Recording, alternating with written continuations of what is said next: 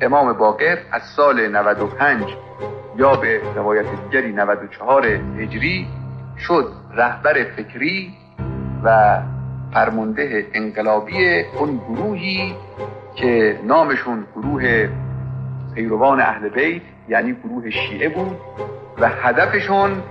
تشکیل نظام اسلامی و ایجاد حکومتی بر پایه‌های قرآن و از بین بردن بساط حکومت اون ستمگرانی که به نام اسلام در اون زمان حکومت می‌کردن.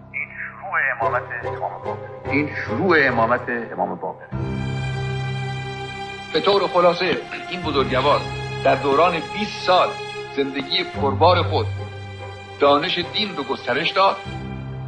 حکمت و درس قرآن و احکام رو به همه جا رسوند، داعیه تشیع رو که داعیه حکومت اسلامی و تشکیل ولایت علوی است این داعیه رو به همه جا فرستاد و نفوذ داد، مردم زیادی رو به خود متوجه کرد، دشمنان خودش رو سرشکسته و منکوب کرد، دوستان خودش رو متشکل کرد و سنگ بنایی در اسلام نهاد که مبنای بسیاری از کارهای بعدی و تلاش‌ها و فعالیت‌ها و خدمات عظیم و گرانبهای بعدی بر همون سنگ زاویه قرار گرفت و زمینه رو آماده کرد برای دوران امامت امام صادق علیه السلام. بالاخره هم هشام طاقت نیاورد و این بزرگوار رو با زحمت به شهادت رسوند.